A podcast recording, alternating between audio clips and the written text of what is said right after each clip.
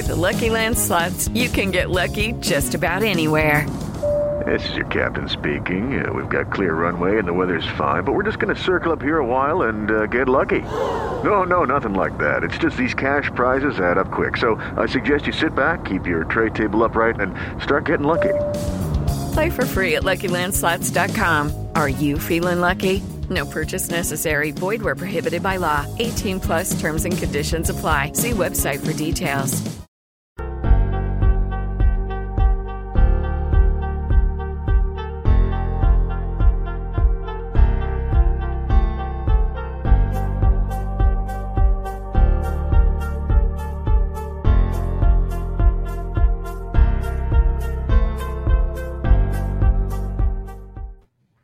Welcome to the GC Live post game show. I am Mike Uva. Alongside me is former Gamecock quarterback Michael Scarnecchia. South Carolina, they get another win. They take care of South Carolina State 50 to 10, marking the first time since 1995. Big shout out to our co-worker Colin Taylor, Gamecock Central, for that nugget. First time since 95 that South Carolina puts up 50 points or more in two straight games. Mike, let's just get right into it. This is a game that South Carolina should have won, and they did exactly that. I felt like we did see some good things tonight, both on offense and defense. I know special teams, we even saw some good things, even though there was a hiccup or two in there. Um, does this mean this team has no flaws? Certainly not. But when you look at where this team was when we talked after that Georgia game, there's been some progress. Again, competition's the competition. As Mason Zandi said it the other day, if they're on the schedule, might as well whoop their ass. I felt like South Carolina was able to do, to do that. Was it as clean as it was maybe last week against Charlotte? No. But at the end of the day, they get a win and you get some extra rest now before you take on Kentucky. Yeah, I, I'm with you. That was we took care of business the last two weeks, and that's exactly what we needed to do. We needed to go in these games, score points. I, I said before, and I was talking to my fiance, I was talking to other people at work uh, Perry Orth, and I was like, listen, we need to score above 40 both these games. Uh, I won't be happy going into the rest of the SEC play if we're not scoring over 40. Um, and so I, I'm glad to see that. I'm glad to see our run game get established with Marshawn Lloyd. We needed that. Um, he needed the confidence. I think our O line needed the confidence. Um, and today's game was, I think it's a good confidence builder going into next week at Kentucky, and it's a night game. So you know it's going to be rowdy up there. And so we need all the confidence we can going into that game. So I want to go back to a couple of things, Mike. And obviously, you're going to view it much differently than how I can view it. How intern Joe, who's in the background, shout out to intern Joe on the phone lines. I'll put that number up for you guys if you want to call into the program. But with Rattler, with Rattler tonight, right? And you know this as a as a quarterback, mm-hmm. you're gonna have to go out there, do the plays that are assigned to you. Obviously, you can check out of things, certain things when you see on the field, but for the most part, you're going to do what's what's called. So I say all that because I felt like for the most part, what we saw from Rattler, especially these last two games, but tonight, I felt like we saw someone more comfortable back there. Now, does this mean he has no flaws? And I know that's like a phrase I feel like I keep using with this team. Does that mean he has no flaws? No. Two interceptions. You know, I know the first one, you know, maybe you view it a little bit differently, but bottom line is he gave his receiver an opportunity to catch both those. I mean, we could be sitting here saying that Rattler was 23 of 27 for about 270, you know? So, so what I'm trying to get at is I feel like Rattler has been smarter with the football. Um, obviously, the competition's not the exact same like it will be next week, and the weeks we'll, we'll see the next couple. But I feel like you're just seeing someone that just feels like he's more in control with this offense. We could talk about play call, we could talk about this and that, but just from a quarterback standpoint, do you feel better about where Rattler is? And if you do, in comparison to where he was after that Georgia game, if you do, how much progress have you seen? Yeah, I think I think we've seen progress with Rattler. Um, I was trying to intently watch the game. I didn't, I didn't. Unfortunately, I wasn't able to go to it, but I was at watching it on my TV, and I was just trying to intently watch his eyes, his head movement, you know, his pocket awareness, stuff like that. And you're right. He's staying in the pocket. He's keeping his eyes downfield. He felt more confident in his throws. Um, a lot of times he was getting the ball out first or second read. And, you know, sometimes that goes to the competition. Your first and second guys are getting open. Where when we face better competition, they're not getting open on your first or second read. You probably have to get to your third, fourth guys. Um, but nevertheless, we're still playing South Carolina State. And he was getting the ball out quick. He was getting it out with confidence. You know, a couple throws, those two interceptions. I bet as a quarterback, even though they may not have been your fault, you probably wish you could get him back. He probably wants to hit the receiver more in the chest than a little bit outside. And he probably wants to put him a little more in stride than a little behind him into the right. Those both are catchable balls, but as a quarterback, he probably would want them back just so he knows he can put them in a better spot. You know, you live and you learn. What he what I think all Gamecock fans need to see is Spencer responds to mistakes well. He came back and I think he was like 10 of 11 after his first interception and then he was 3 of 4 immediately after his next interception. He doesn't he doesn't waver when he makes mistakes. He mm-hmm. goes out there, he makes a mistake, he talks to the coach on the sideline, and maybe that's I, I don't know why Satterfield's on the sideline and not in the box, but maybe that's one reason so he can talk directly with Spencer and make sure his confidence is high and get his take there. But Spencer responds well to mistakes. Now, do we want to cut back on those mistakes when we start getting into SEC play? Of course. We can't make those mistakes and rely on our defense to get more turnovers than we're turning the ball over. But you know, Spencer's making those steps forward. Uh, there was times when he was moving the pocket and he was keeping his eye downfield. The one where uh, the play broke down and threw it to Stogner on the dig route. You know, the, pot, the his first read wasn't there. Protection broke. You saw him scramble up for a run, but then his eyes were still at downfield, and it's a touchdown. Those are the kind of plays that we're going to need going forward, and those are the kind of plays you see in a QB progressing and understanding the offense. And you meant and you mentioned just some of the things you saw out there from a quarterback standpoint. I, I think you know it's real easy, and Mike, I'm sure you've been on the other side of it, whether it be even back during your high school days, right? because um, that Missouri game, I mean, that's going to live on forever. But what I'm trying to get at is it's real easy to look at some of the statistics and doesn't paint the full picture of it all, right? I mean, some people look at the two interceptions. I talked about this with Perry Orth last week, the QBR. And as I put that number up there for folks that do want to call into the program, um, 803 567 3796. Intern Joe's in the background getting ready for your calls. I, I bring that up because I think it's real easy to get so caught up in these statistics. And I posted this tweet during the game, uh, one of my favorite quotes, and it's from Aqib Talib. And it's, uh, I'm trying to get the exact quote so I can say it right. You know, people that dry hump stats to make a point probably prefer reading sheet music to actually hearing the song. So I, I bring that up because it's real easy to look at, okay, two interceptions, but I just felt like we saw someone that was in more control and it just feels more comfortable back there. But uh, we'll see. We'll see the adjustments that this team's able to make from, you know, week three essentially to what week six, um, as they now improve now to, to three and two in the year. I'm waiting for Joe to give me a thumbs up or thumbs down. Looks like we have our first caller on the line. Uh, we have Zach on, so we're gonna we're gonna add Zach into the program. What's going on, Zach? You're on the GC Live post game show. Uh, hey guys, how's it going? Good. How you doing? Good. I'm the Gamecocks win.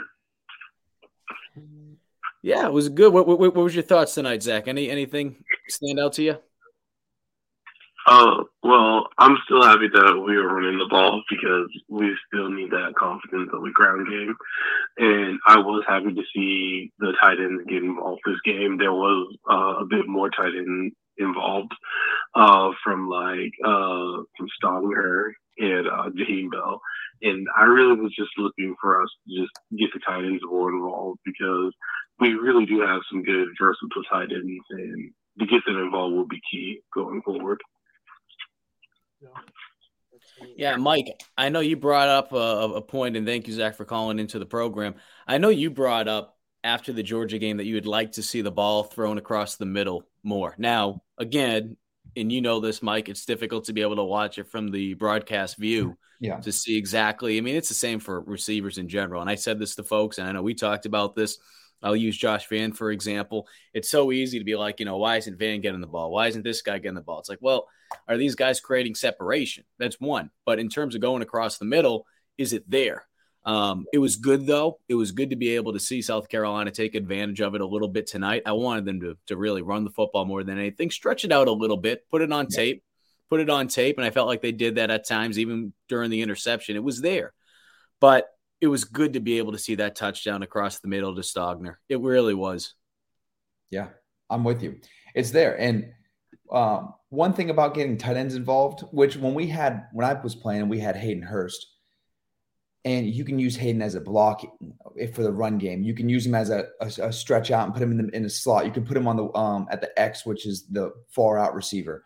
And so with tight ends like Stogner and Bell, it creates mat- mismatches on the defense who they don't know what type of personnel to put in the game. They may put an extra linebacker in to put them on because they don't know if they're going to run. And so they needed that extra linebacker for run block. And they put a nickel in.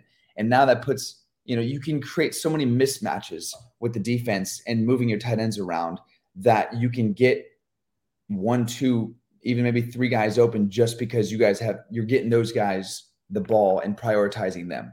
So I like to see the tight ends get involved because it's going to open up other things for Bell, um, for Wells Jr. and all those guys.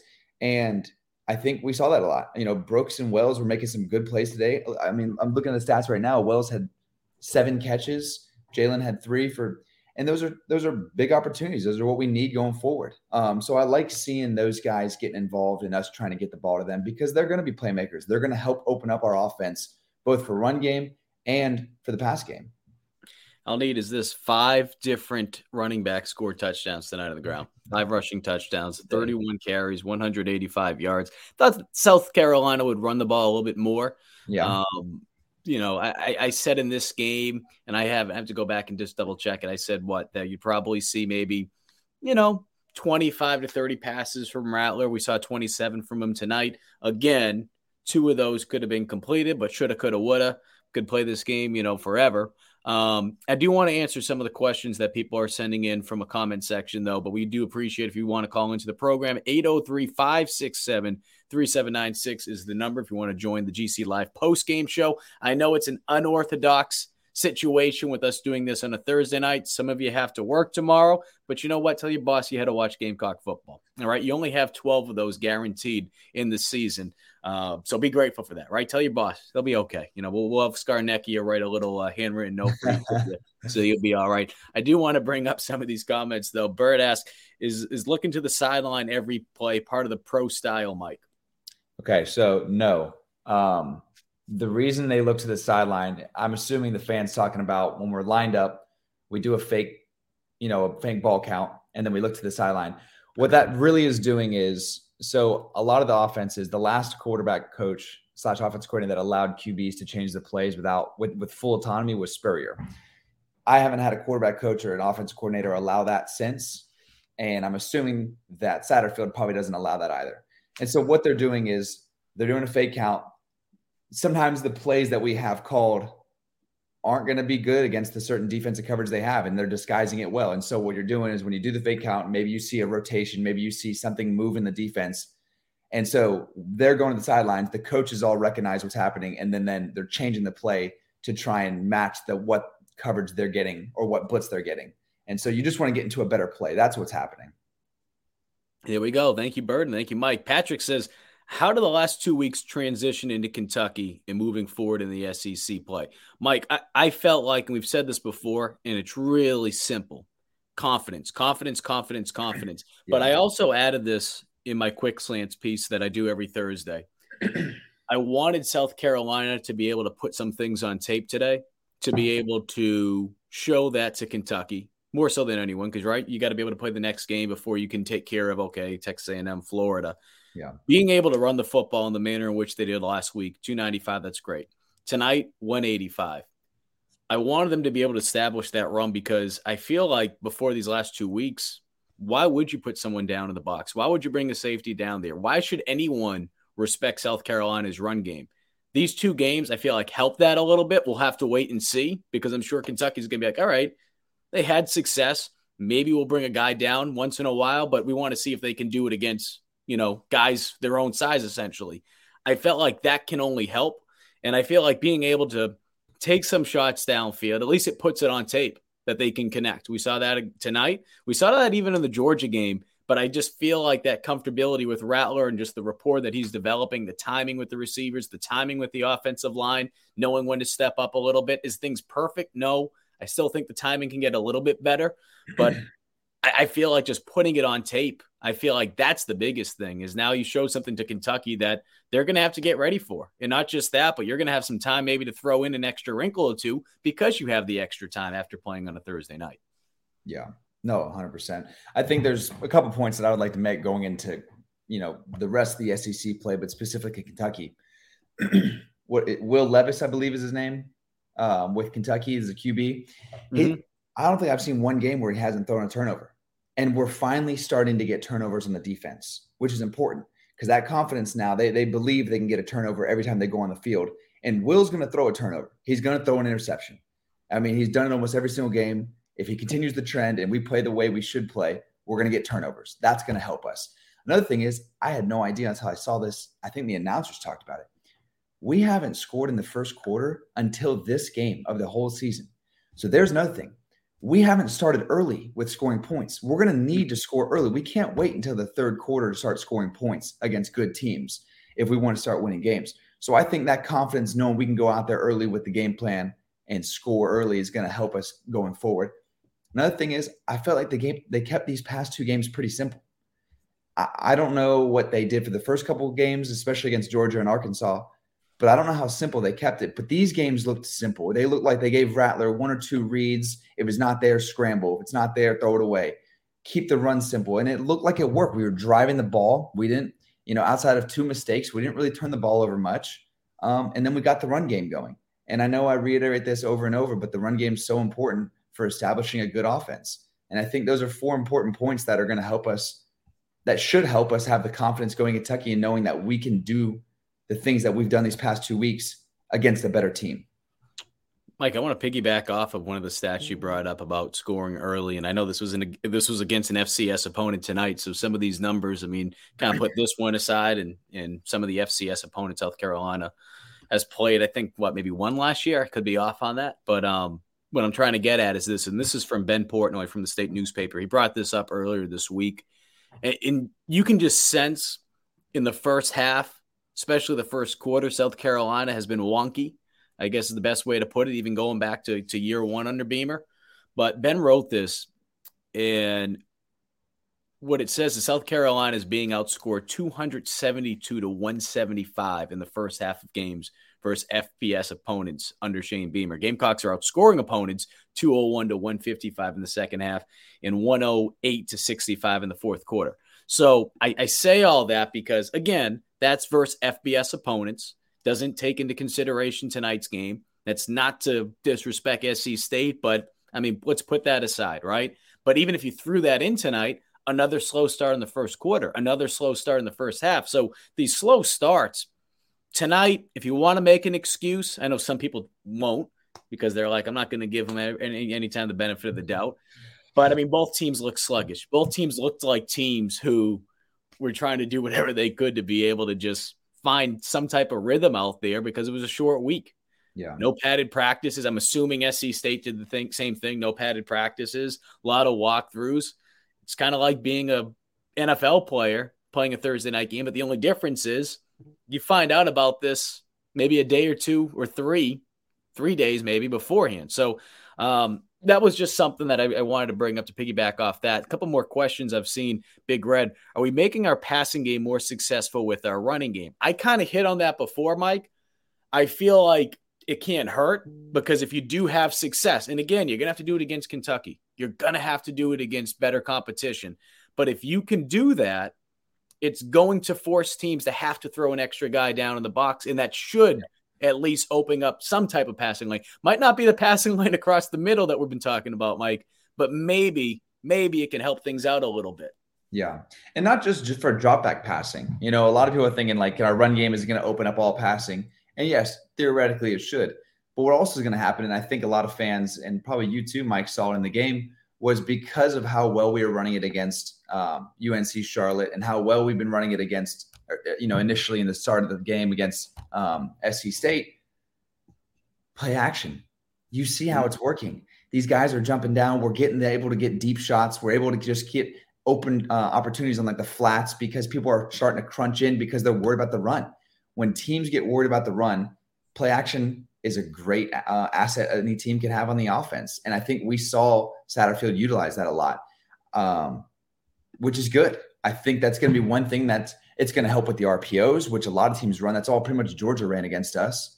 Um, the RPOs are important, but if you can't run the ball, then teams aren't going to worry about the pass. Like they're not going to worry about the run. I mean, they're not going to start crunching down. They're not going to press and they're not going to be worried about playing into the box. They're going to stay on their man and the passes aren't going to be there on those types of plays. So I think as long as we can establish the run the way we've been doing these past two weeks, you're going to see play action. You're going to see RPOs. And those are the types of plays that help us drive down the field quickly and efficiently.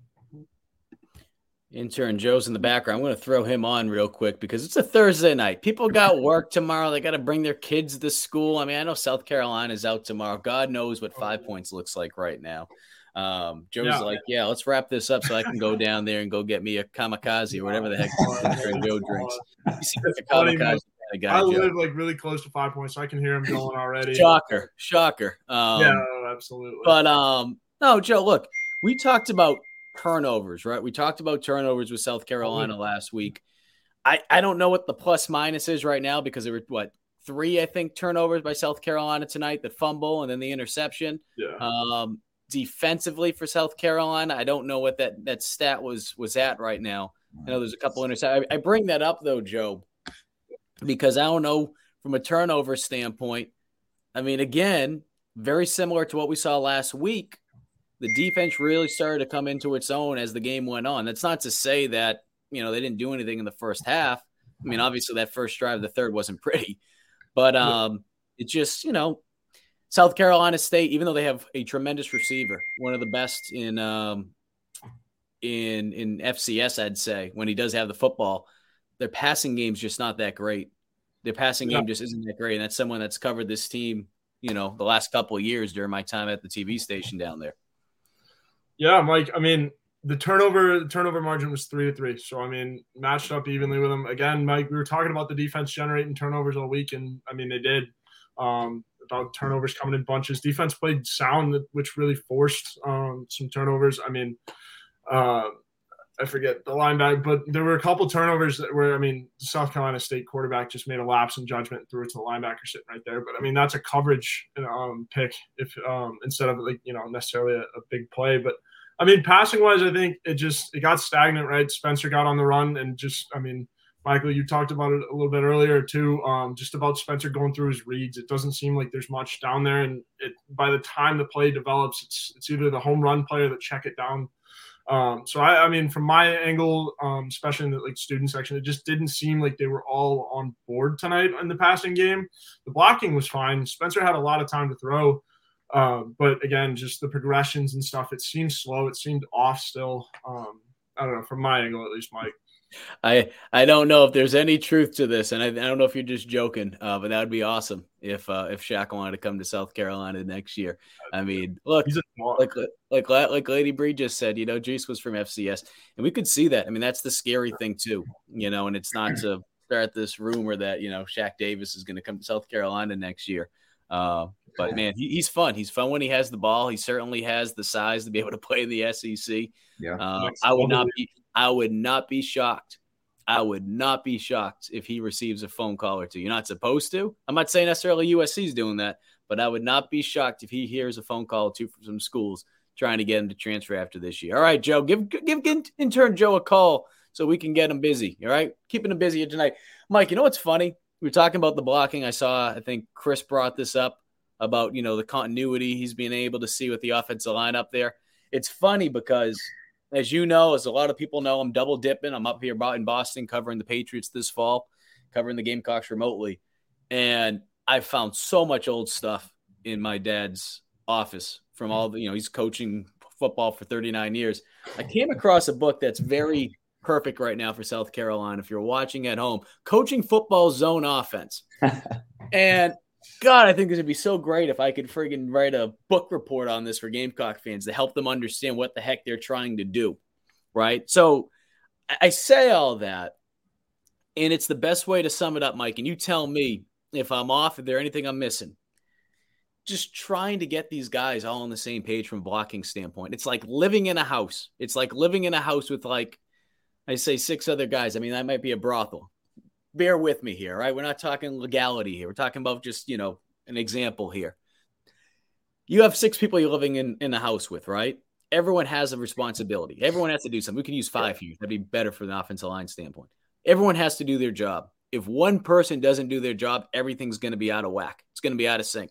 So, from a zone blocking standpoint, again, I understand Charlotte last week, South Carolina State this week, but it just looks like guys are on the same page in comparison to where they were to start the year. So, look, they have to do it against bigger and faster guys next week against Kentucky, but to be able to say, "Hey, look, this is this is an example and it's not just watching film and practice. We're doing this against other opponents. We're doing this against guys who, you know, we don't necessarily know what their strengths and weaknesses are because in, in terms of, you know, what you would see usually if it was uh, preseason or you're going up against guys in practice and you know what the guy across from you because you go up against them all freaking year. You're going up against guys that you're only playing once a season. So I, I feel like in that regard, that is good to see. Now, does it stay rolling? I mean, only time will tell, but I mean, you have to feel at least a little bit better about the O line and in, in just what they're doing over the last two weeks heading into this Kentucky game now. Yeah, I'm with you. I think um, I think you are starting to see some some cohesiveness in that group. Uh, sorry if you hear the siren going by, but yeah, you're starting to see some cohesiveness in that group. I think as the year progresses, um, they're starting to see so many different stunts and movements and they're working together on double teams when it's run plays to get off to to the linebacker level. And you know, you you hope to have that stuff figured out by spring ball fall camp, but sometimes it's not. Sometimes you figure it out in the early couple um, games of the season, and these past two games might have been what it took for our, our offensive line to take that next step forward. You know, maybe seeing through what what are we five weeks in now all these different stunts, all these different blitzes, all this different um, these run technique or, or these run block techniques that we're doing, and and they're probably coming together as a group finally. Something's clicking, and I don't know exactly what it is, but you're seeing it. And yes, we are playing FCS schools or smaller D1 schools, and and but it doesn't matter because confidence can change somebody.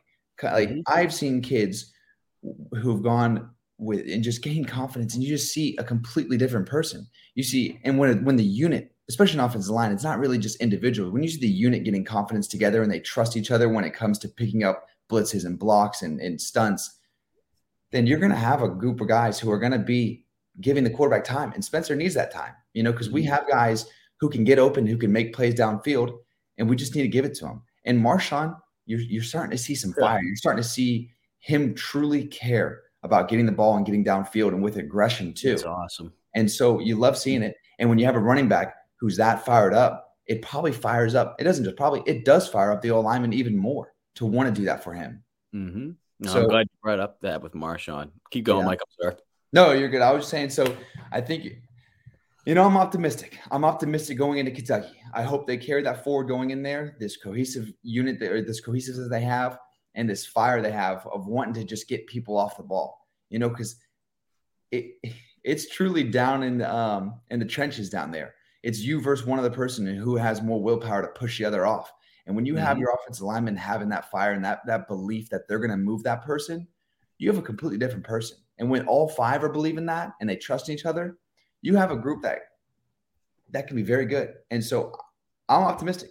You know, I don't know how much optimism is going to carry our team forward against Kentucky, sometimes you know Carolina fans have been living on optimism and hope for so long, and it's disappointed us. But I'm optimistic. Let's let's let's take it there, and I think we'll see what happens with Kentucky early on. So. I'll try to go through some of these comments quickly. And again, if you guys want to call into the program, 803 567 3796. I know it's a Thursday night. I know some of you guys are going to bed. Some of you are like, you know, Mike, I'm not going to call in right now. Well, you go, you don't talk to me. You can talk to Scarnecchia. You know, you can ask how he's doing. But um, I want to bring up some of these big red again. Can we allow the amount of turnovers that we have against Charlotte and South Carolina State and have a chance in SEC play? No shot. No, no shot. Because again, I looked at the offense tonight, and I know some people feel like the flow wasn't there. I feel like one of the reasons why the flow might not have felt like it was there is just because of some of those turnovers. I mean, that's the first series of the game, right? I mean, ball goes up in the air, they get an interception. Yeah, you go yeah. you go down the red zone, you're at least looking at three points, another interception. So maybe maybe it's just me. I just felt like the flow was it just felt like it was a little bit off just because of some of those turnovers. Um, But I do feel like we're seeing progress. Going back to what you mentioned with Marshawn Lloyd, the run game's looking better, and in big, in large part, just because I feel like guys just understand what's going on here. I do want to bring this up, Lady Bree, just answering a question. Maybe some people didn't know. Uh, they were at the FCS national champs last year. That was North Dakota State, but they were the HBCU national champs. Those historical black colleges, the MEAC, the SWAC, they play in the Celebration Bowl. They don't do the FCS playoffs like they used to back in the day. So they beat Jackson State and they beat beat them handedly, despite being a heavy underdog in that game. Buddy Pough is just the man. I love Buddy Pough. Uh, Nick N. Any chance Spencer still leaves? And it looks like we have another caller, so we'll get to that, Joe, in a second. We'll worry about that at the end of the year. I feel like, look, I said before the season, if he comes back, that means uh, they had he had a bad season. But you know what? We'll play things out. We'll play things out. Um, a lot can happen. A lot can happen. Yeah. Bree is on the phone. There's a lot of. What do we got tonight, Bree? I felt like you were like reaching out, being like, Bree, somebody needs to call. Somebody call, please. no, hey, um, what do we think about the defense? Because my key to going into Kentucky was, you know, I talked about how our D line's been getting good penetration, but now we see it tonight. I, I'll, I'll, be honest, the weather, I don't have anything but a cell phone to watch the games off of until my internet gets hooked up out here in the stick and there's weather. And I, I was having a hard time watching, but it seemed like our D was struggling and I did not see penetration from the D like I was hoping for. I don't know. Well, Lady Bree, appreciate you calling into the program. I, I think, look, and it goes into one of the questions that someone just asked um, that I, will bring in. I'll tie it into what Lady Bree brought up, Mike.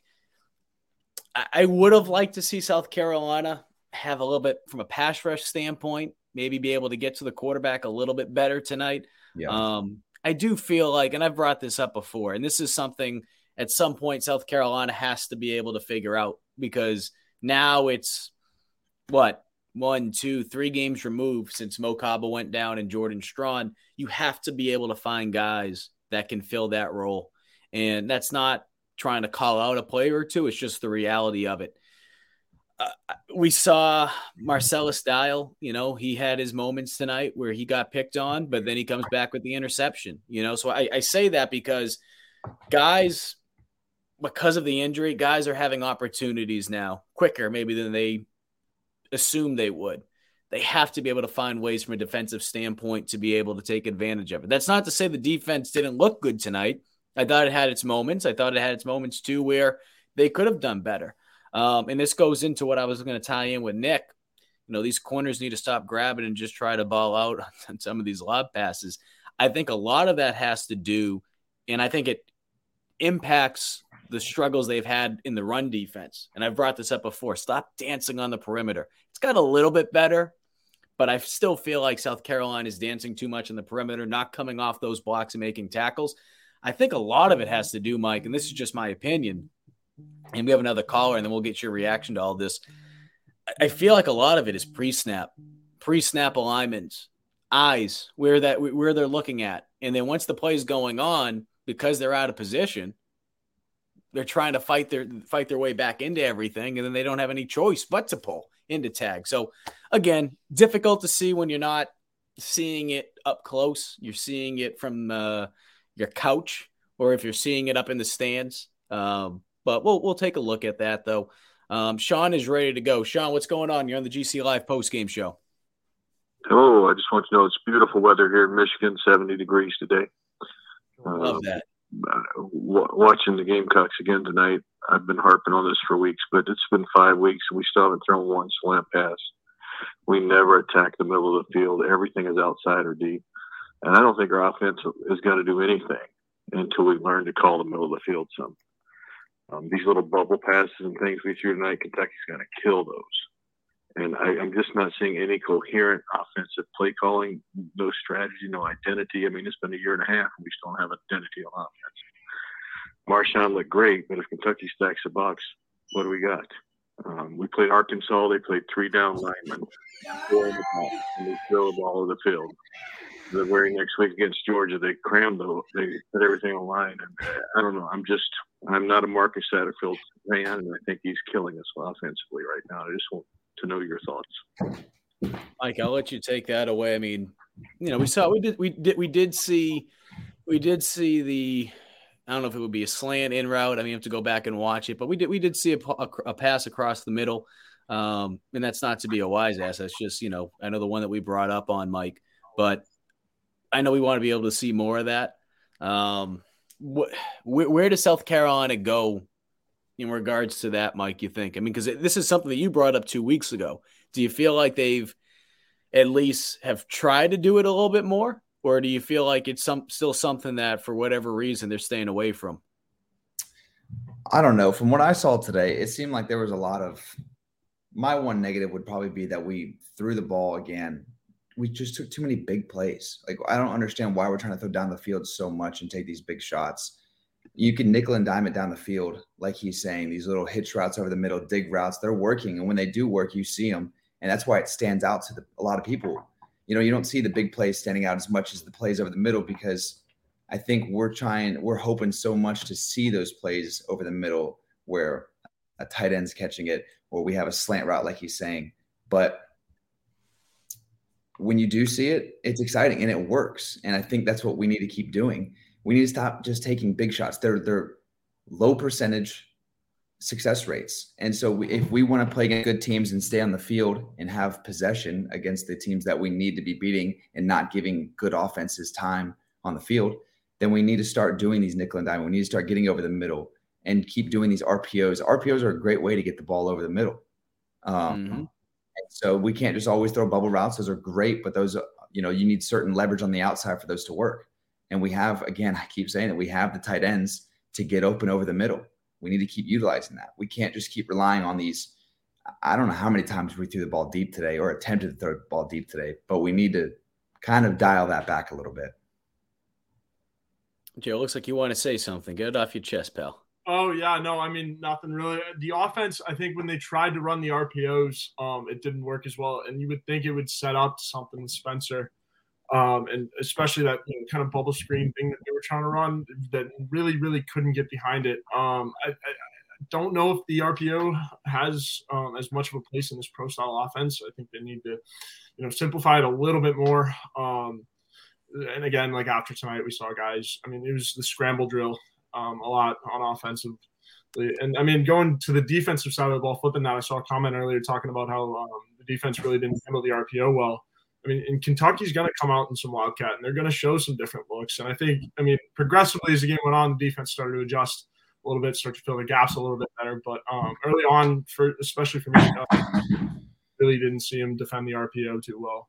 Joe, you brought up a word that I want to hit on. It's not specifically about the RPOs, but simplify. And it's interesting that you use that word because from the outside, I feel like we've heard a lot of people say that, whether it be on the message boards, whether we see it on social media, whether we see it during the call in shows on this show. And it goes back to last season. And I was actually a little surprised. Patrick DeMarco, I believe he was on 1075 the other day. I believe this is where it came from. This is what he said. Patrick DeMarco said, quote, Marcus Satterfield is a really, really smart coach. I worked with him last year, coached with them last year helping out with the tight ends or running backs, sitting through his install meetings. He is extremely sharp. He's a, is an extremely sharp man, and I think he has some great ideas. This is where it's very interesting, though. This is what really stood out to me. I think at some point we've got to simplify it down. That's what we did against Charlotte, and we had success. So when I see that, it just really jumps out to me. And Mike, when you hear that, when you hear that, whether it be zone blocking, whether it be whatever the case may be. When you hear that and based on what you're seeing, what is that telling you? What what what really stands out to you when you hear that that come from DeMarco? Yeah. So I'm gonna relate this to something to a coach I had. Listen, Kurt Roper was probably the best teacher of the game I've ever had. I, I learned so much about how to play the game of quarterback and understand offensive schematics under that man.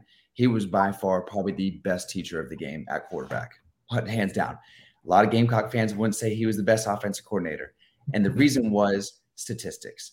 There was he looked at so many numbers throughout the week that I think to a point it kind of is a uh, it, it inhibited him from opening up the playbook because he just saw, you know, if we're on trips on third down they're going to run cover three. What do I call? And like you can't let that paralyze you.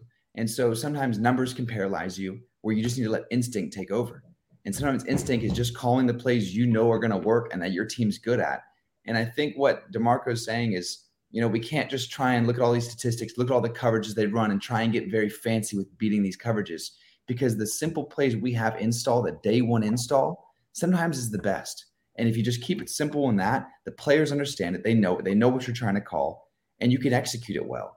Um, you don't always need to be fancy. You don't always need to go for the kill shot. Sometimes you can just do these these, you know, like I said, day one install plays that seem simple and seem not as fancy as the plays that you can install during the week, but sometimes they work better. Um, just a real quick reminder as we continue to truck along here, we just want to make sure we give our shout outs to the guys that make this happen. Hit the wrong one right there. Make sure I pull this away. Give a shout out to Liberty Tax, who's one of our sponsors today. They sponsor all the GC Live shows. Tax season, it feels like it never ends. You know, be sure to be able to take away some of that taxiety by giving Liberty Tax a call at 803 462 5576 so you don't have a pencil that looks like that and you're able to breathe a little bit more and you can get things going. So write that one down, intern Joe. You want to make sure that as you get older, man, those taxes, that's a good thing when those numbers go up, but you want to make sure you take some of that stress away. So give our friends over at Liberty Tax a call. They do an absolutely great job. And then in addition to that, Clint, uh, Clint Hammond and his team over at the Mortgage Network, right now it's a funky time to be buying homes. He'll be able to help you out a little bit. We had Perry Orth on last week who gave a great shout out and endorsement to Clint and everything that he's been able to do. That's the guy that he's used. And I brought this up before, but their headquarters actually right down the street from where I am here in Massachusetts, the mortgage network, that is. So give Clint a call. He'll be able to take care of you as well. Another great sponsor here on GC Live. They do our sponsors every day. Uh, for the GC. A great Live. sports coat, by the way. What's that? Oh, great, great sports, coat. Great sports coat. Absolutely. Uh, Big Red, another message. Do we have to stack the box every time to stop the run? Yes and no. And this is just my opinion, Mike. It shouldn't be that way, but I feel like right now South Carolina has just struggled to stop the run.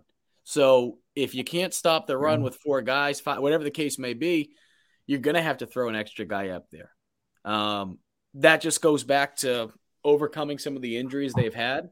And what happens when you do that? You keep throwing extra guys in the box. What's going to happen? That's going to leave more one on one matchups on the outside. It's going to leave your guys on an island essentially, and it's going to put yourself at risk a little bit in the passing game. And I feel like we saw that a little bit tonight at times.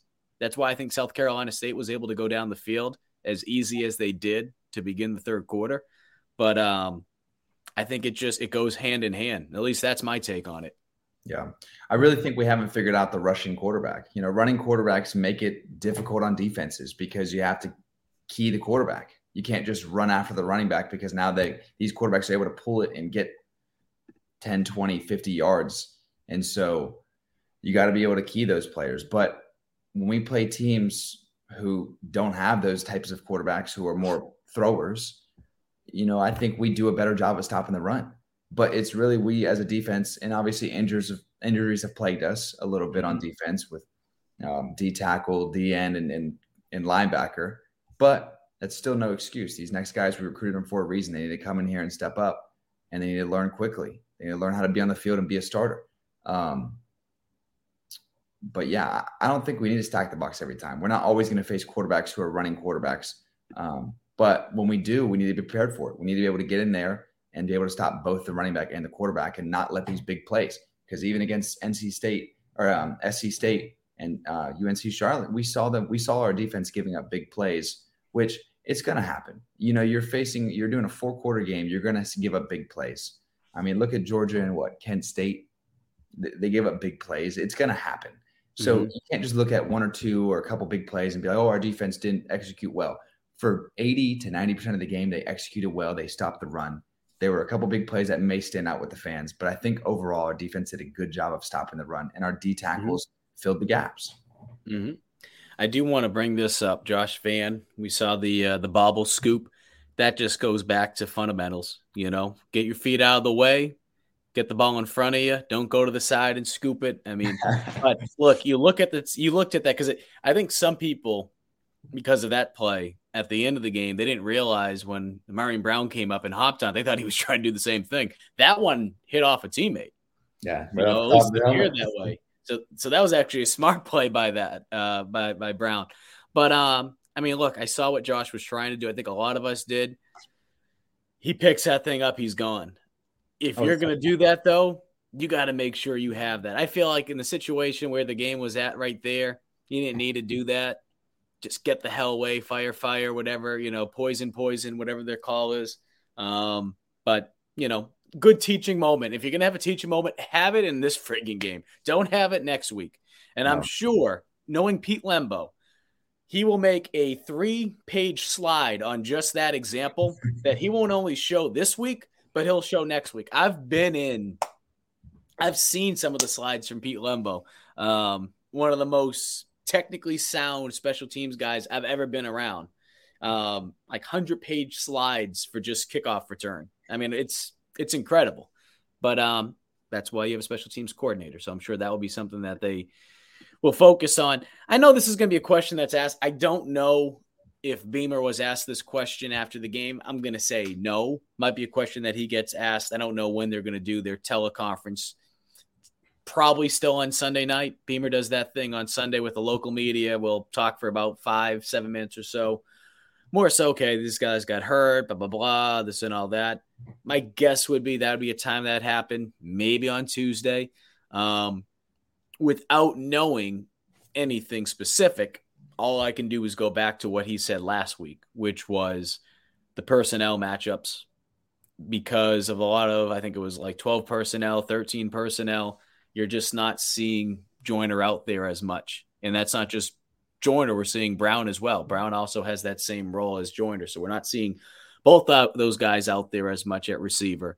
Um, but the other thing too is there's some very talented receivers on this team. I mean, let's just call it for what it is. That's not saying that Joyner's not a talented athlete by any means and that he can't play the position, but there's a lot of talented guys out there. And at some point, there's going to be guys that aren't getting as many snaps. So I don't know if there's an injury to it. I don't know if there's anything more to it.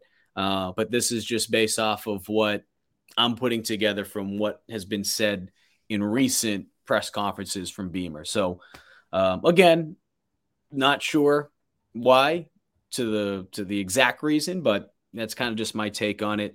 Um, Nathan says I'm still not satisfied with with stats play calling.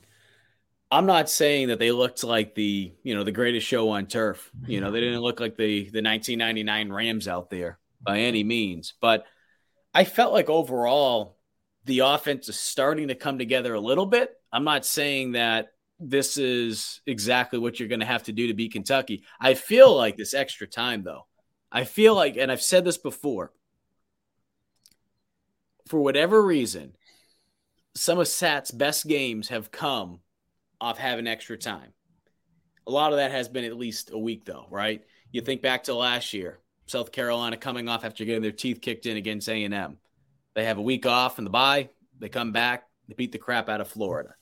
They had some extra time, obviously, the beginning of the year last season. They did well. Um, the bowl game, we saw with on Joyner. I don't know. I mean, you're not going to, I can tell you this you're not going to be able to get Kentucky sleeping if you think you can throw Joyner out there and do some crazy. I mean, maybe there'll be a player or two you see Joyner out there, but you're not going to get them to a point where it's like North Carolina where you had their pants pulled down and they didn't know what the hell was going on. And Joyner's going out there completing every pass for crying out loud. Um, but I do feel like there's going to be some added wrinkles, Mike. I mean, you have that extra time. I don't know. I don't know if there's anything in particular other than, you know, we talk about trick plays, is there anything that you would focus on using this extra time? I mean, obviously, you're not going to be able to throw in all these crazy new formations and this and that, but you can build off things. What would you like to see South Carolina do that maybe they're not doing that it would be doable during this short time, this additional time that they have to get ready for Kentucky. Yeah, and maybe maybe for both the team and the fans, because I know DK is a fantastic leader. Even though he's not seeing a lot of reps right now, or he's not seeing the ball a lot, he's he's behind the scenes. He's a great leader in the locker room, and sometimes you need to get those leaders in the field. And he's a playmaker. And I think that would be a benefit to our offense sometimes. So maybe we put in a package. I don't know when you would implement it throughout the game, but maybe early on, put a package out there. And like you said, it's not going to shock Kentucky. Mm-hmm. It's maybe not too shock Kentucky. Maybe it's out there to give our offense a little bit of maybe some spark. Maybe it's supposed to give some some confidence, seeing that you know DK has a fire with me. He has a leadership aspect to it, and so maybe it was just another aspect to get our team motivated and give them more confidence, knowing they have somebody they can trust back there for a couple plays. You don't need them out there for a lot maybe maybe that's what we do for a package. We don't need to see trick plays. I always trick plays are cool when you're facing a team or, or, they're cool when you have them in the package when you're like desperate and you need something or when you're facing a team you know you can't beat. I think we can beat Kentucky. I think those are kind of plays that you can throw them in there and it's cool and maybe they work and it's a great touchdown, but I the psychological aspect of it to me just seems like we're desperate because we cannot do our regular offense to get down the field and score. We need to do something extra. So mm-hmm. I think we, like you said, we need to stick to the basics, do what we've been doing these past two weeks, and we just need to stick it to Kentucky early on with the run game and get some passes, maybe some play action, maybe some things over the middle. Their, I think their strong suit is their defense. I think mm-hmm. their defenses causes turnovers. They they're good at the run. Their corners are very aggressive when it comes to getting off blocks. Those are things we're going to have to focus on this week because if we can't win on the perimeter, and we're going to have to focus on either throwing or getting big shots in the pass game and trying to run it up the middle, it might be a long week. We're going to have to hit the perimeter and win on those edge runs. I know this is something that we talked about before the show even started, Mike, and um, we'll we'll bring it up now because uh, Christian brings it up. You know, prayers go out to Greg Adkins, the offensive line coach, and hopefully his health is straightened out. Um, as someone that has had the opportunity to get to know Greg, he is a phenomenal person. Um, he went through a health scare last year where he had to step away from the team. We don't know yet if this is related to what he went through last year, but regardless, we hope that he's back with the team very soon. Um, look, I said it last year. It was very difficult for this offensive line as a whole. Number one, learning a new playbook, learning going from man blocking to zone blocking. But then you had the hurdle of not having your offensive line coach there for a couple, I think at least one game, but a couple practices as well. Yeah. So that just made things even more difficult last year for South Carolina. It was something that really wasn't talked about enough.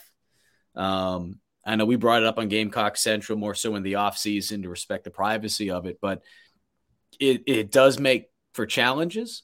Um, give credit to South Carolina tonight, though, for being able to come out there and and do what they needed to do to be able to, to run the football as well as they have. Because look, the last two games, they've run the football very well. They've run the football very well. Um, just under 200 yards tonight. Last week, just under 300 yards. I have no idea how long he'll be away for, though. Um, and I hope I pronounced this name right. I apologize if I'm off, but I want to give credit. Um, Lonnie Tesley, Teasley, um, and I could be off on the name, so I apologize if I'm butchering that. But I want to give a shout out though. He uh, was an offensive analyst, interim O line coach. He's worked at six schools, including South uh, USC, and also had two years with the Baltimore Ravens. So uh, Lonnie was taking care of the offensive line tonight, and just want to give him a shout out because it's a tough situation to be thrown into. But uh, the offensive line certainly certainly looked like they uh, they were on their game tonight, Mike. Yeah, I think so. And so you know, obviously prayers go out to Adkins and and I really hope that he recovers from mental and health issues, whatever it may be. So really hope that happens um, quickly for him. But that also maybe that's why another reason you've seen the O line playing well tonight. You know, sometimes they have that extra motivation saying they're going to play well for the coach they've had, you know, who's had their back for the past year.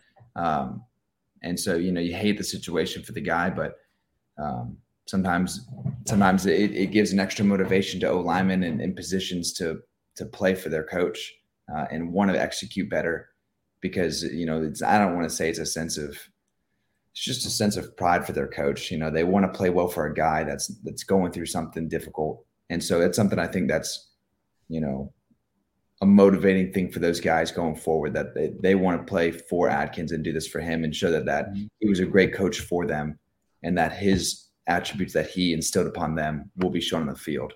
Uh, and I think this is a great way to show it going into Kentucky week, showing that he he he was a great coach for those guys, and they're going to show it.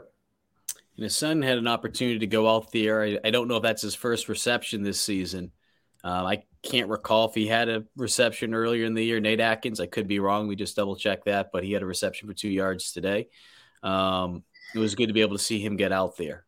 So, you know, again, it's it stinks. It stinks that it's an added hurdle in there, um, and hopefully he'll be back and he'll be okay. Um, but that's kind of where we're at right now with all that. Trying to go back through some of these comments that everyone has been sending in. We appreciate it. Um, yeah. And I'll, I'll add a side note to it too, real quick about like the importance yeah. of an O line coach. You know, a lot of times when when coaches are watching film, offense coordinators, specifically QB coaches, they're watching a lot of the defense, the linebackers, the the shifting and the movement, the positions of where they're they're lined up on the receivers. Not all the time are they looking at the D line. And that's where the O line coach is really important when it comes to film study and getting game preparation for the OC because they're able to see, you know, what hand they're putting down, what kind of stunts they play, or they they do through the game, the blitzes they do, what kind of um, defensive front are they in when they bring certain blitzes. Like those are certain aspects that are important mm-hmm. to game planning. And whoever's next in line is going to have to step up. Those are important roles that you're going to have to play in helping Satterfield get ready. That's a big loss because those the offensive line coaches are important for that. Um, and to answer some of these questions, I'm not 100% sure if Lonnie was on. I'm just going to keep calling him by his first name so I don't butcher his last name because I probably did. But um, I'm not sure if Lonnie was in his place.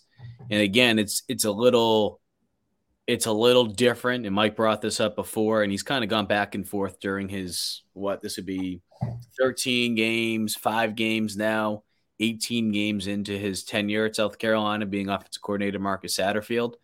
Um, I know he's on the sideline, and I believe it's, I believe it's Coach Stepp, Justin Stepp, that's up in the booth. I could be off on that, but they've been you know, doing musical. But I say all that because, um, I don't, I, I don't remember. I don't remember if if if Adkins wore a headset or not. I'm not hundred percent sure. But point being is you know, Lonnie, you had a guy with experience out there, and um, it's unfortunate that it happened last year, but I'm sure it prepared South Carolina a little bit this year as well. But um, looking at some of these comments, you know, so I wish I had that one answered for you. I don't. Um, Jay says they are not comfortable in the passing, evident in the runs on long and there. I, I think what I, I think I think what, you what, what Jay's trying to say, and Jay, if I'm wrong, correct me. I think some people, Mike, are seeing South Carolina in situations where it's, I wouldn't say third and long, but like third and seven, third and six, or whatever, right? And they're running the ball in comparison to passing. I, am I'm, I'm sure as a quarterback, you'd like to go out there and throw the football in those situations, but uh, I don't know if you have any just thoughts on on that because you know I'm sure it's it's happened to you before in your career where it's third and six, third and seven, and they call a run play. Yeah. Sometimes it's one of those things where really that you do get the look you're looking for to hit a seven yard ra- a gain and the run.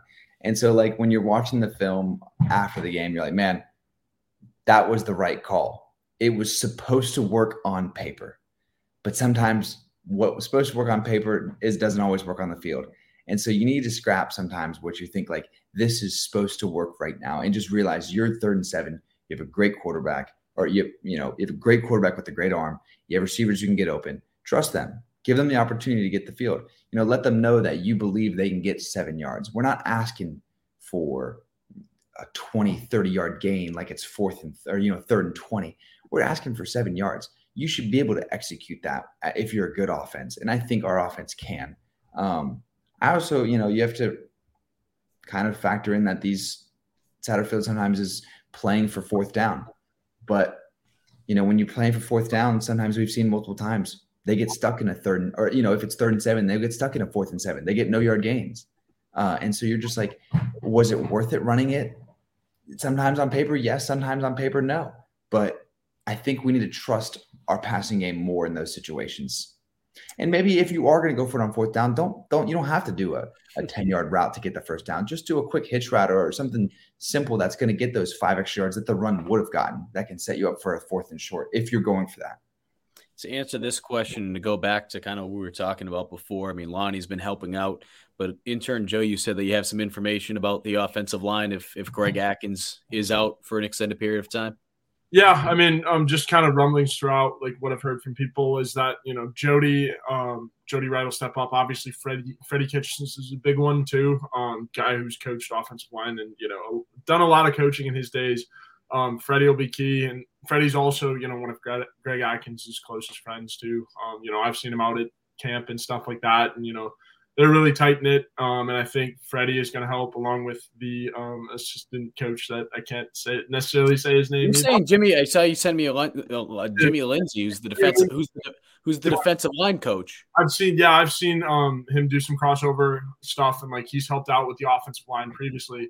Um, and yeah, I mean, I've heard you know every it's all hands on deck with the offensive line and just try to get um, you know all hands on deck in terms of coaching these guys. And you brought it up. You brought up having a guy like Freddie Kitchens as an analyst, and this is why it's so beneficial. This is why the teams like Georgia, Alabama, the teams that just have it feels like you know, and, pe- and people kind of often refer to it as like a coaching rehab stop, right? The Nick Saban coaching rehab uh, facility.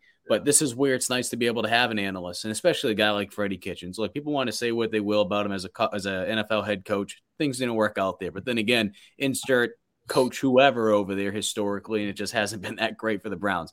Um, I say all that because Freddie has had a lot of success from a college standpoint, going back to his high school days. He was Mr. Football in Alabama, so he has that, and he's, he was a quarterback too, played at Alabama. Um, he has a very unique mindset, and he's he's coached all over different positions as you alluded to before. So having that extra set of eyes out there certainly won't hurt South Carolina.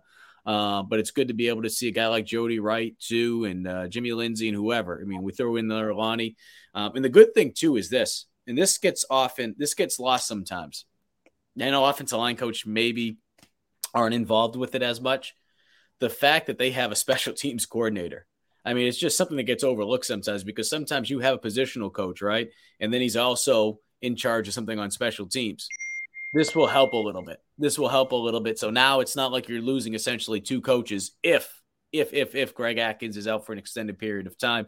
Hopefully that won't be the case. Uh, I want to see some of these other messages that we brought back here let's see, a little worried about that, Nathan, uh, but it's hard to see the entire field from the broadcast view. Took a quick live away. So that goes back to, I think we were talking about before with the short passes and, you know, separation and all that. Some of the things you can't see from a TV standpoint. Um, I'm trying to, I'm trying to think if there's anything else that we really want to hit on tonight. You know, can we stop the running quarterback? I mean, next week you'll go up against a very talented quarterback, a quarterback that has received a lot of hype, a lot of hype. Um, and we appreciate that, Sean. This is the most underrated show on Gamecock Central. Well, we appreciate that, Sean. Hope, hope, hope the boss man Brian Shoemaker's listening. Um, Sean, we're making people. I mean, Shoe, we're making people happy out there tonight. No, um, but you're going up against a talented guy next week, and again, you're going from playing Charlotte playing South Carolina State to going back into conference play. Mike, is there anything in particular that you want to see from this team next week? I mean, it's probably one of those things like, yeah, I want to see this because if they do this, they're going to have a better chance to win this game. Yeah. No, I just we can't go we can't go back to what we did against Georgia and Arkansas with the run game. We can't go back to turning the ball over and only rushing for less than I think total 70 yards that's not going to win the game for us against Kentucky. Um, they have tall, lanky corners who are good. They have good safeties. Like if we're going to have to rely on the, the passing game, it it it potentially could be a long day. So we're gonna again, we're gonna have to get Marshawn going because mm-hmm. you see what it can do for our offense when he's rushing 70 plus yards in a game, 80 plus yards. It, it just opens everything up. It creates a worry in the defense for whether we're gonna go outside, whether we're gonna be able to rush it down their throats. And now defensive coordinators have to adapt to that and they have to adjust because it's not easy when you can have both a rushing and a passing game going at the same in the same game. Um, so you know, as long as we can keep Marshawn on the path that he's on right now in the Kentucky game, I think if we see him not be able to run the ball early, it should be a, an immediate sign of worry for the rest of the game. But you know, we also we, we got to dial back the shots and just allow Spencer to do these quick passes and, and maybe go a little up tempo. We've seen it sometimes throughout the season, and it's almost worked every time that we've done it. Um, you know, I know Satterfield likes the play call where he, you know, he huddles the team up and they go out and it's a slow call. But sometimes you need to speed it up. Sometimes you need to give defenses not the time to just rest and settle and get their breath.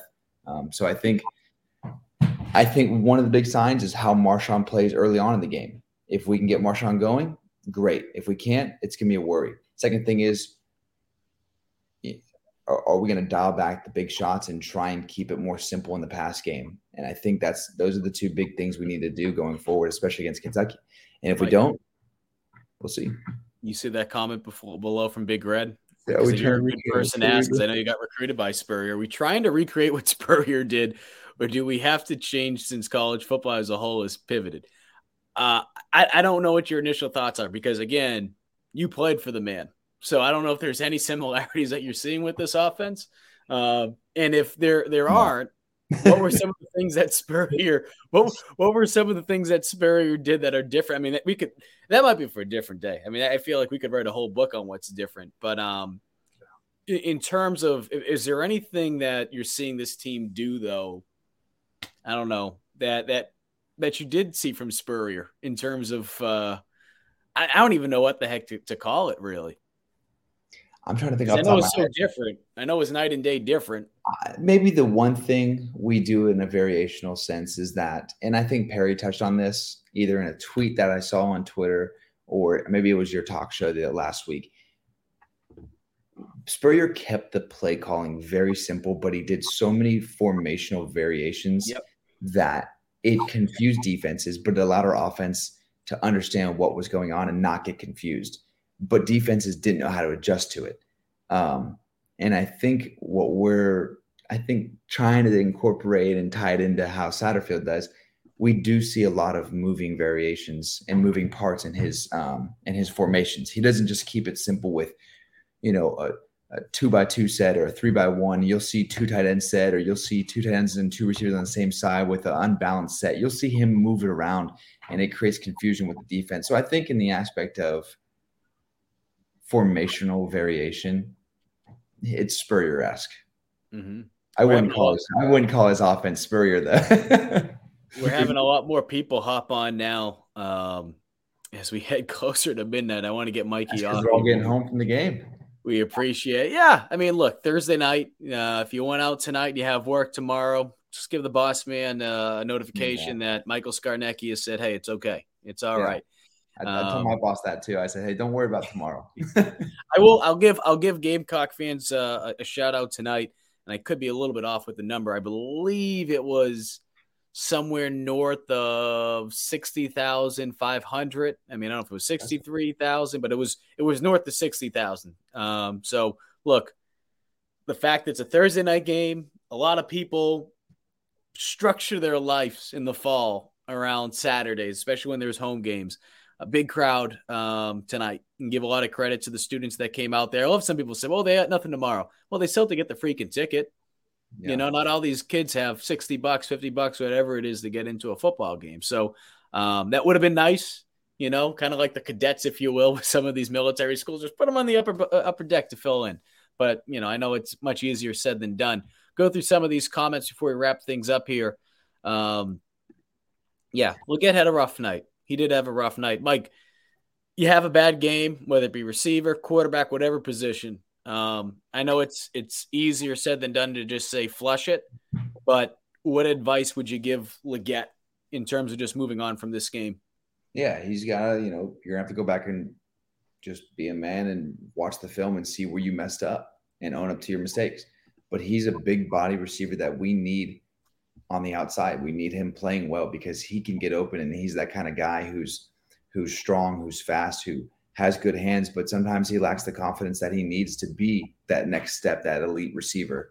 But if he gets that confidence on a week in, week or week in, week out basis, I think we're going to see a receiver who's very good and that can help in the passing game. But he's going to have to go back and look, you know, he's going to look in the mirror and be like, listen, I made these mistakes. How can I get better to improve myself and improve our offense. And I think he's the, he's a guy that can be a valuable asset.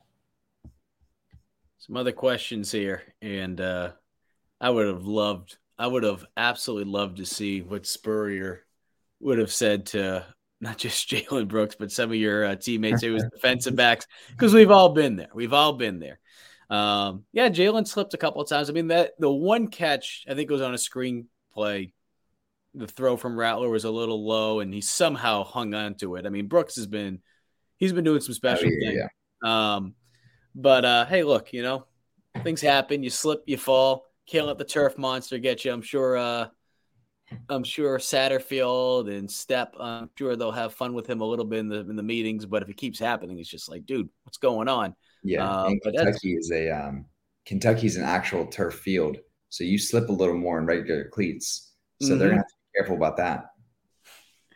I think he has been sacked a lot, maybe the most in the SEC, but Kentucky. Yeah, I mean, look, again, with the offensive line, and it's not just the offensive line. Some of it has to do, and Mike, you would be able to talk about better than me. Some of it has to go back on the quarterback, right? What you're seeing from a pre-snap standpoint, identifying the Mike linebacker, making sure you're calling um, the blitz is out and all that kind of stuff. Pre-snap is the tight end doing his job? Is he supposed to block down? Is he blocking the right man? Is the running back picking up the blitz if they're uh, outflanked? Just all that kind of stuff. So. Um, I, I feel like as a whole, though, the offense has done a better job these last two weeks, but certainly the competition will, will pick up as we've alluded to multiple times next week against Kentucky. Yeah, and I'm seeing right here that, and I don't know if this is updated for this game, but it looks like he's only been sacked 10 times, which doesn't seem like a significant number. I think Spencer's yeah. he's good at eluding eluding the um, the pressure that comes through. Now, obviously, it's not great that it's coming through as often as it does. And I think you've seen it improve these past two weeks, but uh, I don't think the sacks are. It appears worse than what the numbers are because you see Spencer being able to elude and and, and not get sacked and be able to throw the yep. ball away and find receivers. But you know, you would in an ideal situation, you would hope that he wouldn't have to move around as much as he does. But um, yeah, so I think I think you're seeing a step forward, at least hopefully. Hopefully, I mean that's that's the big thing. Uh, continuing to go by this, you know, Cam tries to bait the quarterbacks too much. It is it is something that, and I can't say is the specific reason for Cam, um, but I can tell you, you know, from my time of playing in college with some of the guys, or you know, talking with some of the cornerbacks or defensive backs, whether it be in the NFL now or um, at South Carolina, some of the guys try to do that. Some point, though, you just got to cut that out. I'm not saying that's the case with Cam. I'm not trying to say that is the case with Cam. Uh, just do your job, right? Do your 111. Don't worry about trying to bait. Just get the job done. Um, again, not saying that that's what Cam's doing because I don't know if Cam's doing that. No. Um, Nathan, DBs need to run with the receiver and play the ball. Yeah, and we, we talked about this before. I think a lot of it has to do with just pre snap alignment, just being in the right spot and being in position and trusting your eyes. I mean, just all the little things. I don't think it's anything that is not correctable. Um, I do feel like, and again, I brought this up earlier, Marcellus Dial, he was out of position a couple times. And one of the reasons why is because he's getting thrown into the mix a little bit. I mean, they've been banged up in the secondary, but again, he had his he, he was able to make up for it, have a nice interception, miscommunication with Fields and Davis. I think he was doing a hitch route and he thought he was doing a go route, and, and Dial was able to take advantage of it, having an interception. Danny Boy, what's he's got Xavier has had three catches for 13 yards for four games, but starts starts over a guy that has 18 catches for 300 yards for four games. Not to mention Vann doesn't look good. Our best wide receivers are Brooks, Wells, and Brown. Um, Look, I, I, think Xavier is a guy that is talented. He just it was a, it was a rough night for him. I mean, it was a rough night at the office. I mean, we it wasn't that long ago that Cam Smith was being thrown under the bus by felt like you know half of Gamecock Nation for crying out loud because of uh, of of his foot hitting a uh, punt, uh, which again I I said it then that had more so to do with the returner than anything else. You got to yell that out. You're the quarterback back there. You're the eyes. You have to tell everyone to get the hell out of the way. Uh, number one. I think that was the Tennessee game a couple years ago, and then he had a couple pass interference calls, and then you know, so so I bring that up because look, he had a he had a rough night. Um, how does he respond to it now? Does he let this define him? I don't think he will. I think he'll bounce back. I think the challenging part is, unlike we've seen over the last couple of years, Mike, they just have so much depth at receiver. They have so much depth at running back. They have so much depth even at the tight end position. The ball is being moved around a lot. I think tonight the stat was Rattler had completions to nine different receivers. I could be off. It might even been more. I thought it was nine different guys. One, Yeah, two, was a lot. four, five. I'm trying to count them up right now. One, two, three, four, five, six, seven, eight, nine, 10, 11. 11 guys. So it was nine last week, I believe, 11 this week. So the ball's moving around. The ball's moving around. Mhm. And I know some are going to be like, okay, why aren't they de- design plays with this or design plays like that? Again, some of these guys just need to get open. Okay. So it's really easy to look at and be like, all right, why isn't this guy getting the ball? Well, they getting open. I'm not saying that that's not the case. I mean, there's been cases where there are guys open. I mean, we can look at the the play earlier, right? To Xavier Legette, the one that was intercepted in the first player, uh, the second and third play of the game. Guys were like, well, Bell was open underneath. It's, I get that. Okay. But if there's a design play, hits off someone's hands, that's a different situation. So, Mike, what would you what would you tell people out there though that get caught up with some of the stats out there that you know this receiver only has this many catches? And I'm not trying to pick on you, Danny, because you're not alone. You know, I've seen that brought up multiple times, but you have so many talented guys out there. I Yeah. mean, it's just going to be impossible to get everyone the ball, but it just looks like, and it's not necessarily a Rattler thing, and it's not necessarily. I mean, I know someone will look at the play calling. Rattler's is spreading the ball around. Eleven different guys with catches tonight. Yeah. Uh, I mean, with Xavier, he's probably one of the bigger receivers on our team. And sometimes that gives a new dynamic for whether you're trying to run the ball, uh, whether you're trying to do swing routes, um, and those kind of plays and stretch the perimeter. And he's probably a guy who can block better than those other guys because they are smaller than him. And so those are little aspects that you may see him getting more play time um, than other guys because when we're trying to establish the run, he might be in there more often. Uh, he is a guy, I think, too, that you need big body receivers on the outside. They had a different element. Um, and the other guys aren't big body like him. And yes, they are very good receivers and they get open and, and they're elusive. But sometimes as an offensive coordinator, you just like the appearance of certain things and certain players. And that might be the reason why Satterfield has them out there. You know, I can't speak for the reasoning. You know, when you do look at statistics, you're like, yeah, why aren't those guys getting more reps? But like again, like we say, statistics aren't always the end all be all of why somebody should be on the field. What you see on paper isn't always the most accurate thing. So those other guys definitely need to be on the field to get plays if we're trying to open up the pass game and and we are opening the pass game. I mean, what Spencer was 21 for 27 or something hmm. very close to that. You know, we're spreading the ball out. 27, Yep. Yeah. Could have been 23. Could have been 20. And I and I hate to do the Could've shoulda, woulda, all that kind of stuff. But I mean, he was very close to being 23 of 27 for like 260, 270. Um, and I, I, I feel like he's been smarter with the football. I feel like he's learned his lesson from that Georgia game. And we'll see. You know, look, he'll throw another interception where it was his fault. Okay. At some point, it just happens. You play the position, you're playing against talented guys. Yeah. It's going to happen.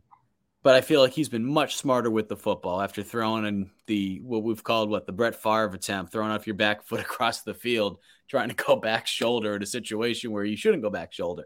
But I feel like he's been smarter with the football. There's been some interceptions though that have happened where it's not his fault, but it's it's a team sport. It's going to fall back on you. I do want to bring this up. We have a bunch of comments coming in. I, I'm sorry that we can't get to everyone tonight because we're probably going to wrap things up in a few. Um, but Mike, I, I look at what Jay's asking. You know, why does the offense always get off to a slow start? Instead of trying to answer that question, let's kind of change it up a little bit, right? Because we don't know what Marcus Satterfield, we don't know what the offense is trying to necessarily do. Maybe hmm. you do, Mike. Maybe you're seeing something different than than we are. But instead of answering that, I- I think we the better question is what does South Carolina do to avoid slow starts? What does South Carolina need to do? Again, gonna be playing a much better team next week in Kentucky. But if you're the offensive coordinator, you're getting ready to prepare for Kentucky. What would you do to start this game off, especially considering the fact that South Carolina, not just in the first half, that stat that we threw up from our friend Ben Portnoy over at the state newspaper, which was a great stat. I think South Carolina is being outscored close to 100 points in the first half in the Beamer ever against FBS teams. Yeah. They're struggling So- even more in the first quarter. Now, obviously, you would hope the very first drive, and obviously, first drives don't mean everything, but you would hope for the first drive that you typically know what you're going to get when you go out there on the first drive. You know what kind of coverages the defense is going to run, what kind of blitzes they're going to bring. Usually, all that is dialed up the whole entire week. You know the first drive. So I think we should go out there and I expect to see a good first drive. We need to somehow start having good first drives where we get down there and get points, especially against good teams. Um, that would be fantastic if we could do that. The next thing is we need to stay on the field. You know, we need to get ourselves into either third and short situations. We can't be in third and medium, third and long, because that's going to put our offense in a in a more likely chance to not succeed in getting the first down. And if we're not converting third downs, then you're not going to see early success because we're punting it, we're giving it to the other team. So you need to start seeing those first and second downs. And maybe that means dialing back first down shots mm-hmm. until you know it's the right opportunity. So maybe we need to get a short and second down, short and third down, and then convert, be able to convert third downs. Because if we're converting third and shorts, it, you're going to see early success. I mean, third downs and big shots are some of the most important things that you can have but you're not going to be converting a lot of third downs from third and sevens, third and tens. Well, Mikey, I appreciate. It. We're going to throw Joe on for final thoughts. Joe, what's your final thought? I mean, final thoughts is I think the defense looked great. Um, the offense, I mean, could have done a little bit better. Um, like y'all were talking about with the uh, the passing game, and again, there's still Satterfield didn't necessarily clean up any like rumors um, about the play calling. It was still could have been better tonight. Um, also, I think you know Spencer had a de- good game, not great. Um, the two picks not, weren't necessarily his fault, um, but uh, I mean, yeah, I think going into Kentucky, the defense needs to clean it up um, on the RPOs um, again, like we talked about, and I think you know they have to stay in their gaps and stay disciplined on defense. They can't really kind of fly a ball or fly around and try try to make a play. Um, and then my, I mean, my last final comment is prayers go out to Greg Adkins and his family. Um, you know, I wish him the best. He has been so great to me, just kind of introducing himself to me and making me feel welcome as, you know, an intern um, in, in kind of a big media scene. So Greg Adkins, family, friends, you know, prayers up. So hope he's doing well very soon. Mike, what's your final thoughts, bud? Yeah, so I think again these past two weeks they they're what we needed to get confidence to go into the the real SEC play that we everybody all the fans knew was going to be the important part of our season. This is going to be the dictating part of our season where we whether we go to a, a six, seven, eight win season uh, and go to a bowl game, which is going to be important for both recruiting and growing our players when it comes to understanding and and, and just getting more reps in our offense and our defense. Those are all important aspects. Like, you know, bowl games aren't just for recruits, they're also for the players who are currently here to get more reps. So we need to we need to go forward, get these wins that we need to to get to the bowl game because it's going to be important for our team and for Beamer. So I think these two weeks are the things we needed to build the confidence. You see Marshawn Lloyd have confidence. Our O line looked good with the run blocking, and I think our offense realized simple sometimes is better.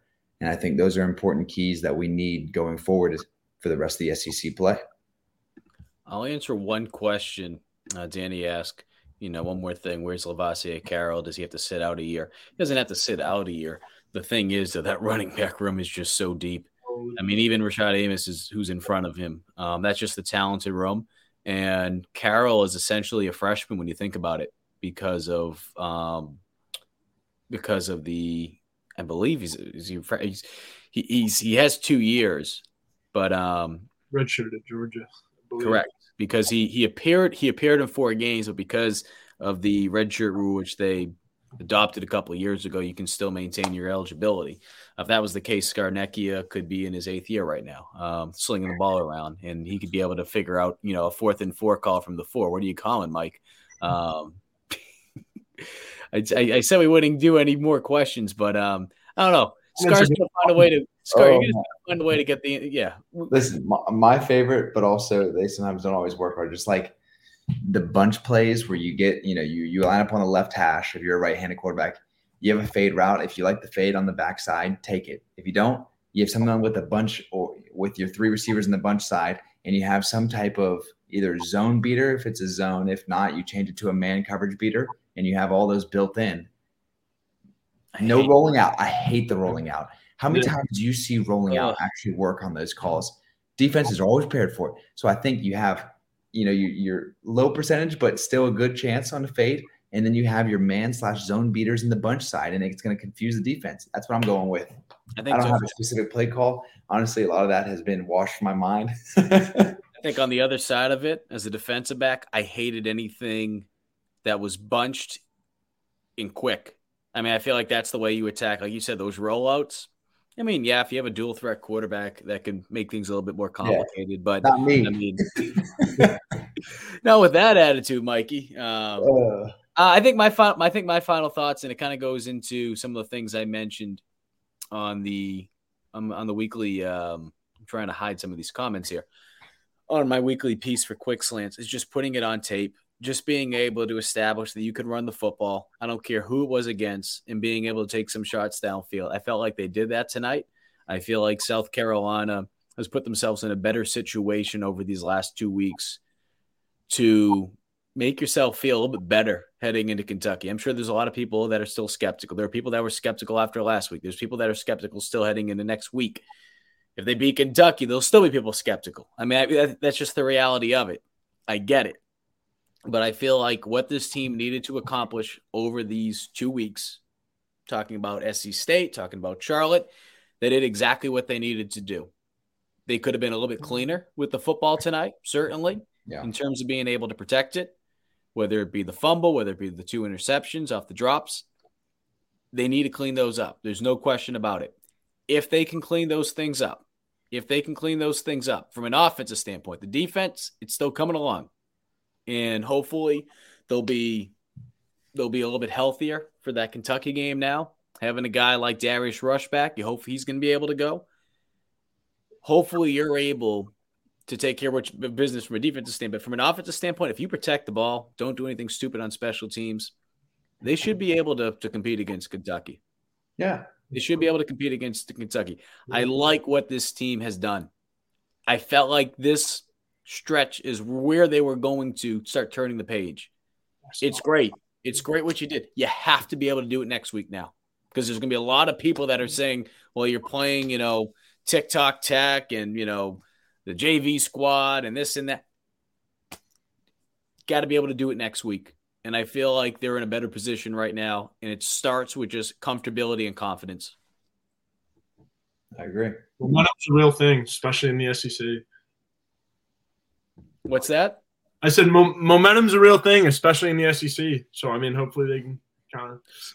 I'm sorry about that. Looking at a, a, text from another former player watching the game. Um, I'll tell you guys who it is afterwards. But guys, we appreciate you tuning in, watching today's program. Again, we will do this next week after the Kentucky game and uh, on Tuesday night. If you guys want to just listen to some football, we'll be back for GC Live Talking Tuesdays, where we recap everything that's said during media availability, Shane Beamer, some of the players, and we'll get you geared up for the upcoming week. Want to give a big shout out. Uh, Michael Scarnecchia almost looks like Jimmy G when he smiles. How about that? I'll take it, man. I'll take it. I'll take any compliment. I'll take his salary too. I mean, the man's making some money right now coming in. Yeah. Playing right now, uh, Mike. No, appreciate you taking some extra time to, to stay with us. I know these are usually an hour, so we appreciate your time intern Joe. Thank you, buddy. Sorry for slowing you down from getting some kamikazes and five points. Yeah, Everyone that's listening tonight, we appreciate you guys. Hope you guys have a good Friday. If you're working tomorrow, if you're not, enjoy sleeping in because some safe, be able to stay safe out there, guys. Uh, and if you guys are down in Florida, um, hope you guys are all right around the coast near South Carolina. Everyone stay safe out there, and we'll do it again next week. Step into the world of power, loyalty and luck. I'm gonna make him an offer he can't refuse. With family, cannolis, and spins mean everything. Now, you wanna get mixed up in the family business. Introducing The Godfather at ChumbaCasino.com. Test your luck in the shadowy world of The Godfather slot. Someday, I will call upon you to do a service for me. Play The Godfather, now at ChumbaCasino.com. Welcome to the family. No purchase necessary. VGW Group. Void where prohibited by law. 18 plus. Terms and conditions apply.